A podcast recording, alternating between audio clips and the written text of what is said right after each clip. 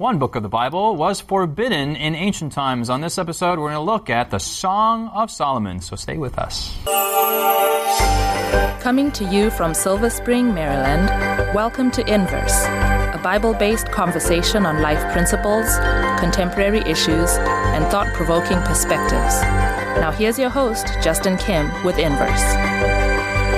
Hey, welcome friends. My name's Justin Kim, and you're watching Inverse. In the studio with me are my three brethren, Sebastian, Jonathan, and Israel. And our sisters are on break this episode. We are in episode 5 on our arc on the topic of biblical sexuality. So if you have minors in the area, we do want to warn you that our topic is a bit of a sensitive matter, so viewer's discretion is advised. We're going to Solomon, Song of Solomon, chapter 8, verse 6 and 7. But before we read scripture, we always want to pray for the Lord's blessing. So Sebastian, can you bless us? Yes, let's pray. Heavenly Father, thank you so much for giving us your word, its ability to speak to every dimension of the human experience. And Lord, as we look at oneness, the very prayer that Jesus prayed that we would have with you, Lord, that you may teach us through your word today how to experience that in a covenant relationship of marriage. This is our prayer. And we offer this prayer from our hearts. In Jesus' name, amen. Amen. Amen. Amen. Amen. Israel chapter 8, verse 6 and 7, please. It says, "Set me as a seal upon your heart, for love is as strong as death, jealousy as cruel as the grave. Its flames are flames of fire, a most vehement flame. Many waters cannot quench love, nor can the floods drown it. If a man could give for love all the wealth of his house, it would be utterly despised." Okay. Jonathan, can you share a little about what you know about the book of Solomon, the Song of Solomon? Mm-hmm. It is, as I mentioned at the top of the show, it's a forbidden book. It was in ancient times. I read somewhere that that young people were not allowed to read it until their carnal nature was dead.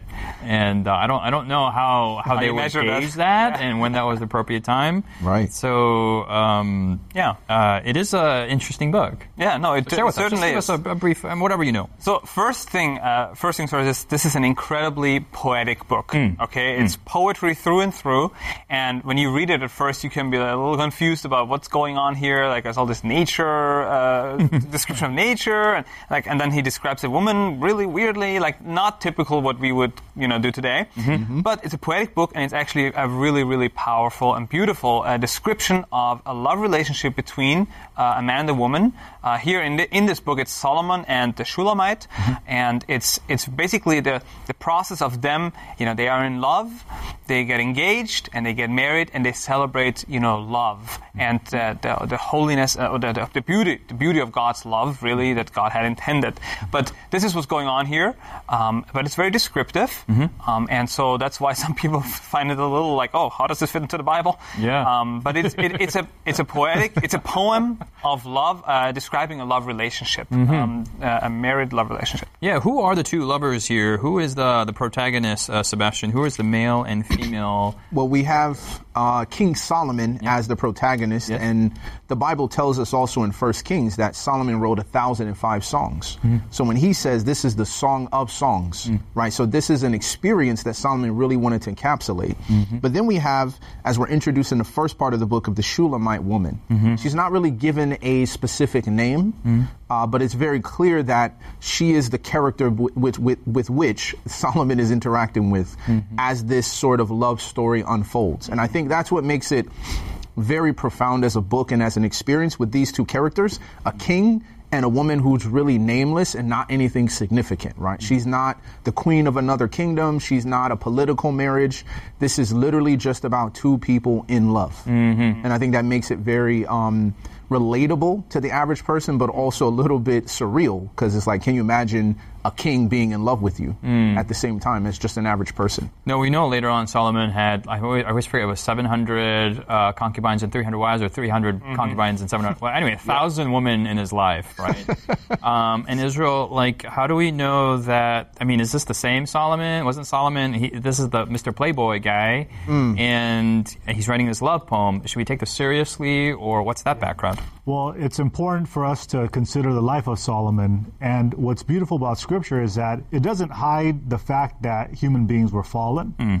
And what's beautiful about the life of Solomon is that it portrays actually the contrast in the human experience, right? Like Solomon was the wisest man that ever lived, yet he made the biggest mistakes that any foolish person would ever make. Right. Here now you have a picture of poetry of a person who's madly in love, and yet he made a lot of mistakes with that very same topic. And so in his journey, he's now writing from the perspective of this is what I've learned in life.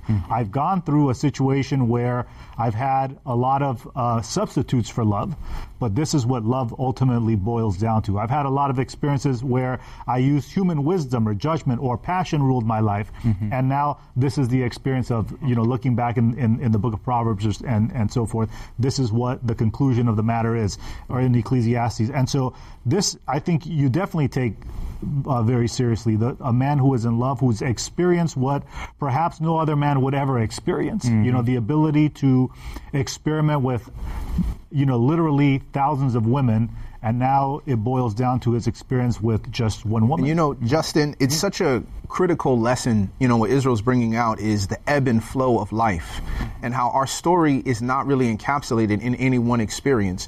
We can experience sublime moments of love like Song of Solomon and yet go through the very depths and gutters of society and love and sexuality like he also did, where he thought that he could use sexuality as a means of expanding power in the kingdom of God through these political marriages, and eventually corrupted his own heart. And so to know that we can go through those hills and valleys, right, but God is still his God, God was still present, God was still working in his life, I think that this book is also an opportunity to let us know, regardless of mistakes we may have made or may make in the future, it doesn't preclude us from the beauty of this experience. I'd like to go to first Song of Solomon, chapter 1, and it just there is some clues about the woman here. Chapter 1, verse 8, the Bible says, "If you do not know, O fairest amongst women, follow in the footsteps of the flock and feed your little goats beside the shepherd tents. I have compared you, my love, to my filly among Pharaoh's chariots."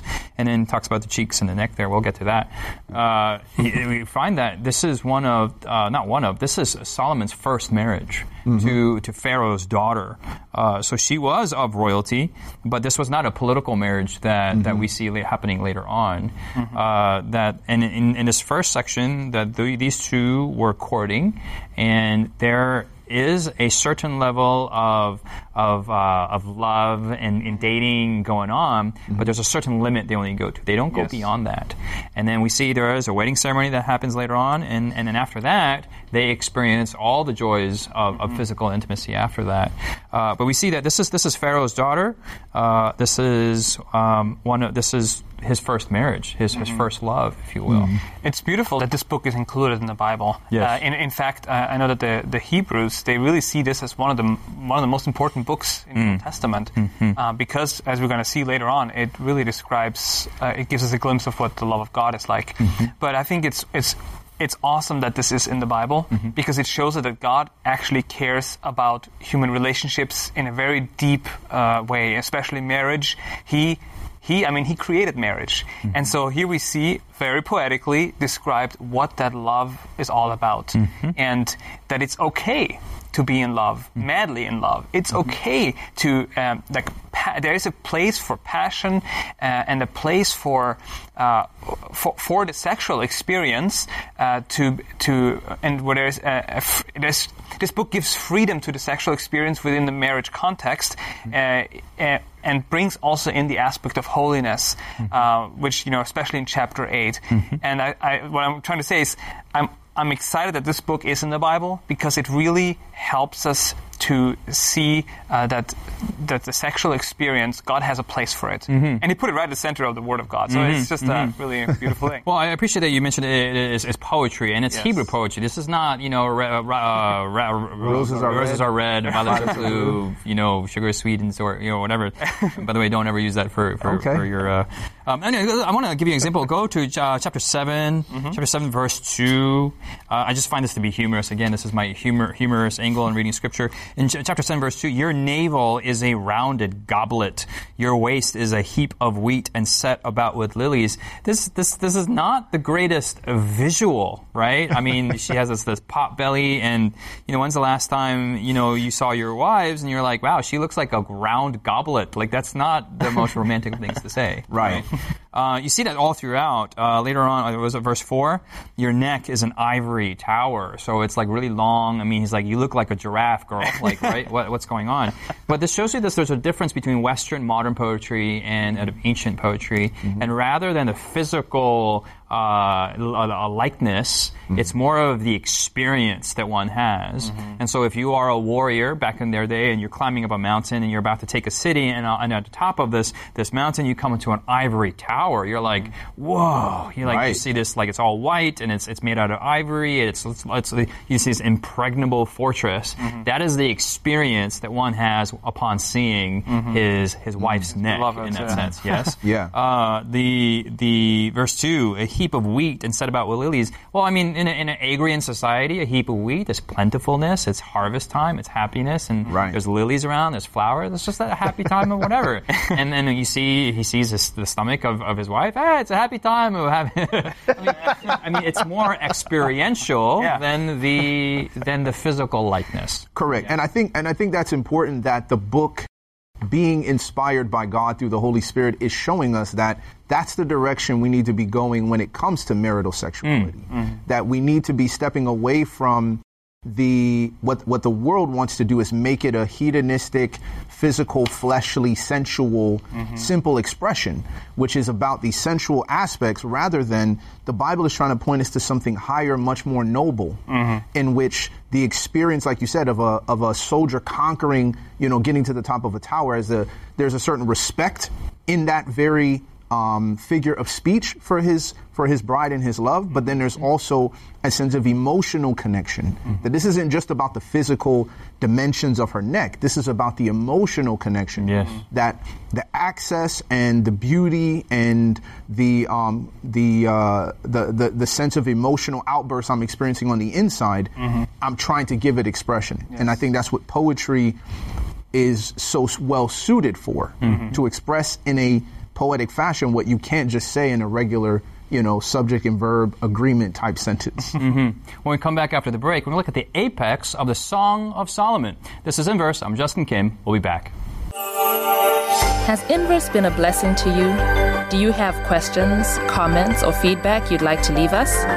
Find us on social media by searching Inverse Bible on Facebook, Twitter, Instagram, or YouTube. While there, join us, like us, heart us, thumbs up us.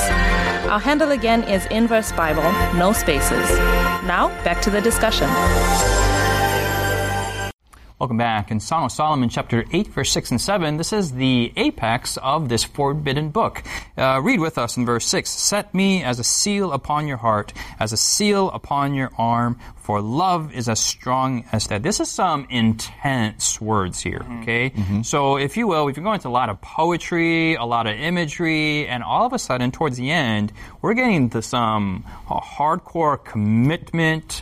There's some sealing going on. Yep. Israel, share with us what's going on in verse 6 and 7.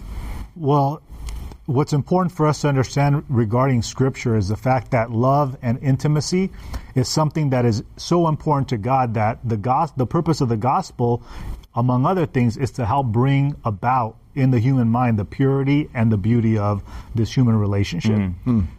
And, you know, we talked about a little bit earlier about the fact that, you know, Solomon uses this, you know, very, you know, comical in some situations ways of expressing the beauty of his wife. Yeah. Mm-hmm.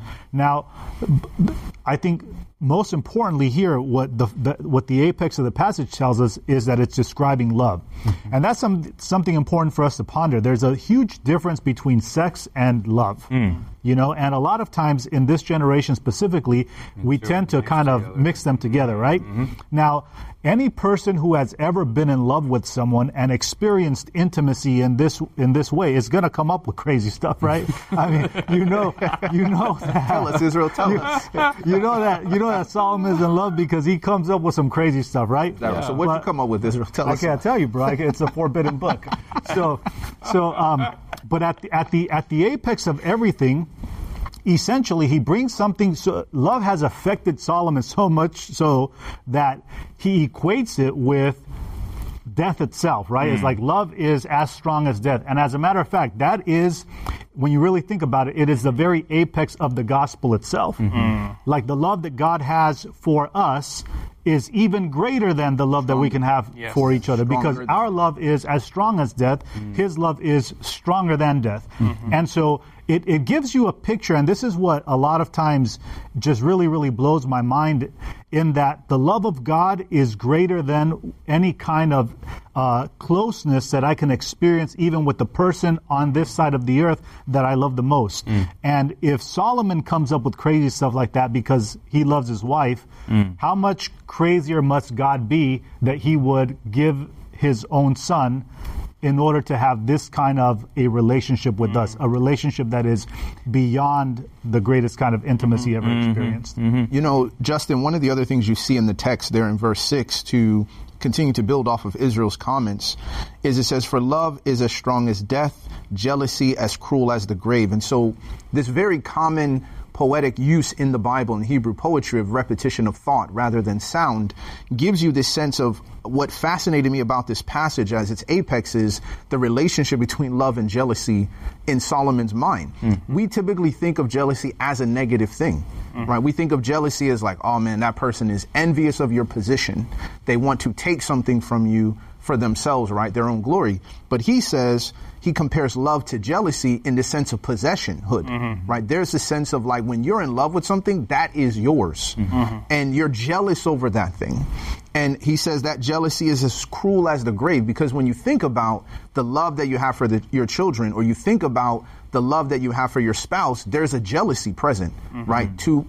And I love the fact that he uses the word cruel as the grave, because that really drives us home to the connection that I feel with this other person is so powerful, right? That literally he equates that power to the strength of death. He equates its cruelty to protect that which it possesses and it loves to the grave. Like the grave doesn't care, right? It spares no person. Doesn't matter your rank, doesn't matter your wealth, doesn't matter your position.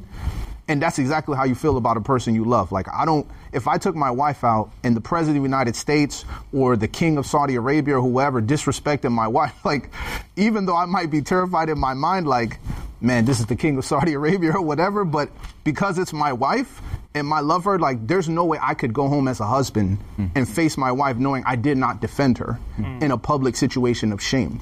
And to me, that's the sort of line that he is drawing, that love. It says, look, I will spare no one, no person at any time, in any situation. So what Solomon is doing here, really, he's building up in this, as you said, this apex, he's building these blocks of just showing what real true love, how powerful it is. And so we see the aspect of commitment and faithfulness, you know, seal upon your heart, seal upon your arm, love as strong as death. Israel, expounded on that. Sebastian just showed us the aspect of jealousy. And then it continues. It talks about its flames are flames of fire, a most vehement flame. In the Hebrew here, it actually talks about, you can also be translated as, it is as flames, like the flame of Yah, which is a short form of Yahweh. So the flames of God, what does that even mean? And if you can quickly go to Daniel, if that's okay. Daniel chapter 7. And here in verse 9 and 10... Little did you know we'd be covering sexuality, but also going to prophecy as well. Daniel chapter 7. Daniel chapter 7, and then here verse... Chapter 7, verse... Which verse there? Verse 9 and 10. Verse 9 and 10. By the way, if you're curious about the topic of Daniel, you can go to inversebible.org and go to our past Bible study guide on the book of Daniel, which covers Daniel chapter 7. But I have a feeling Jonathan's not going to talk about prophecy here right now. He's not quite. In Daniel 7, we get a little insight into the throne room of God, the most holy place. The end of verse 9 9, it says here, it talks about his throne was a fiery flame, his wheels a burning fire. Verse 10, a fiery stream issued and came forth from before him, talking about God's throne, and thousands served him. That's it. That's all I wanted to look at. Okay. But if we take it back now, no prophecy. He's like, love is not prophetic. It's all right. But we see Solomon building these blocks, yes. And now he takes us into the most holy place of the heavenly sanctuary. He takes us to the throne of God that is described as fiery. In other passages in the Bible, you see that again as fire aspect. Our Lord is a consuming fire. Right. And he's saying now that the experience in marriage of love and the celebration of that in the sexual and intimate act is like the flame of the Lord. And so you see a lot of fire in the throne room, but here it's like a flame.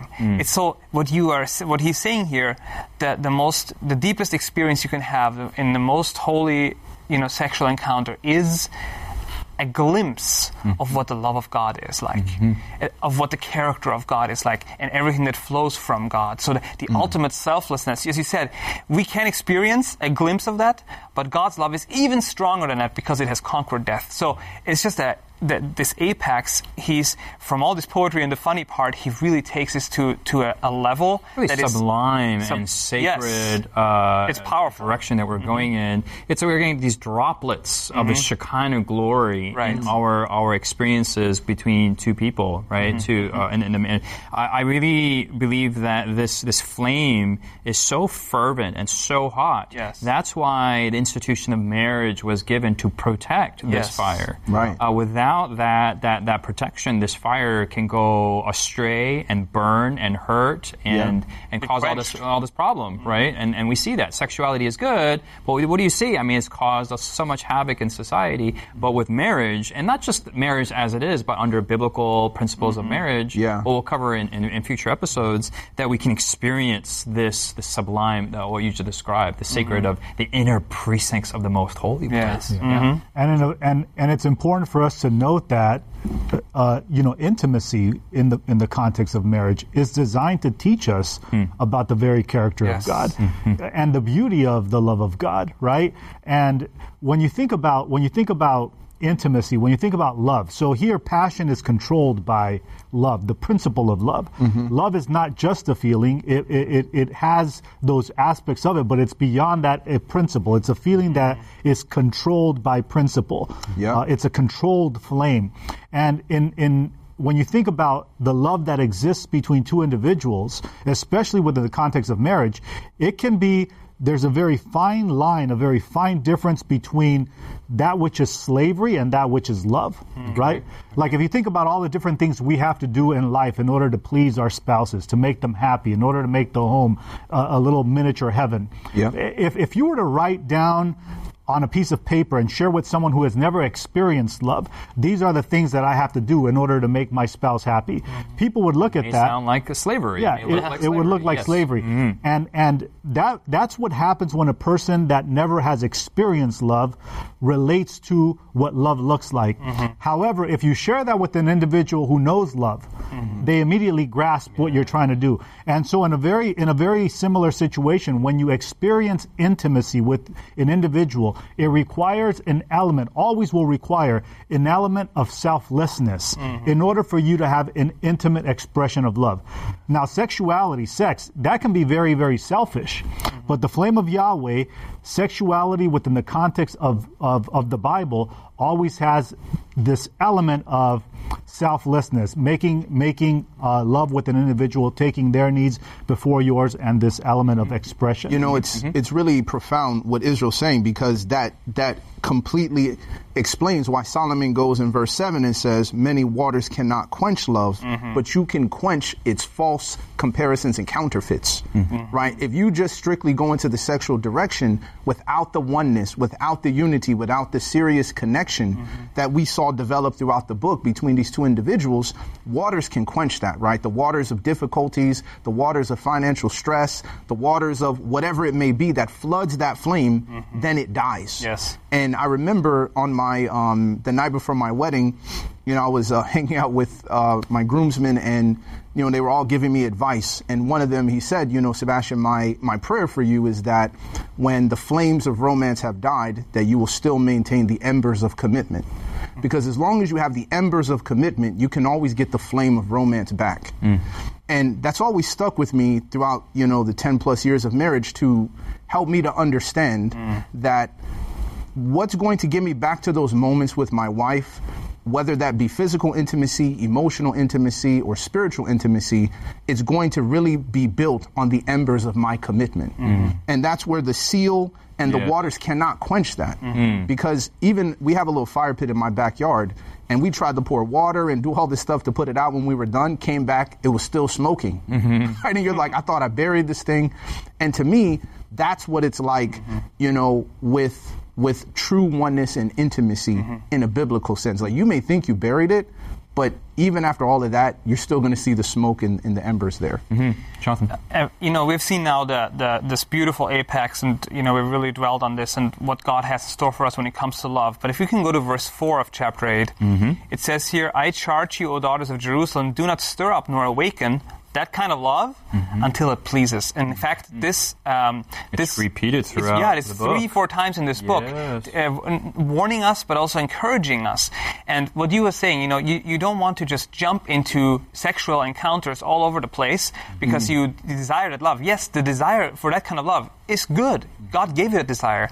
But he says, wait until you find that person that you can commit to in marriage, where you can then really experience this profound kind of love. And you know, instead of just going around and not having that, you're missing out. And so God is saying, I have something incredible for you, but don't rush it. Let me guide you into that experience. I love in verse 6 that there are two the word seal is mentioned twice. You see sealing of the heart of the inside, and you sealing of the arm on the outside. You know, this is an internal, external experience. It's physical, it's spiritual. I mean, everything that you guys are talking about. But that word for sealing is really, it's a long-term commitment. It's not temporary. It's not just merely physical. It's a one-time engagement. This is a before, during, after commitment for the long haul, which is what marriage is. Marriage is just more than the thing that you sign for the law. Right. This is a seal that bonds the two together, and that is the appropriate atmosphere for the flame of Yahweh to take place. Amen. Hopefully that's your prayer, to, if you are in a married relationship, to have the flame of Yahweh burning hotly in your experience. That's our prayer. Thanks for joining us here on Inverse. We'll see you next week as we continue the topic of biblical sexuality. You've been listening to Inverse, a Bible-based conversation with Kelly Williams, Israel Ramos, Jonathan Walter, Sebastian Braxton, Siku Daco, and your host, Justin Kim. Inverse is brought to you by the Hope Channel, television that changes lives. For this and more inspiring episodes, visit inverse.hopetv.org. Find us on social media, #InverseBible. Until next time, this is Inverse.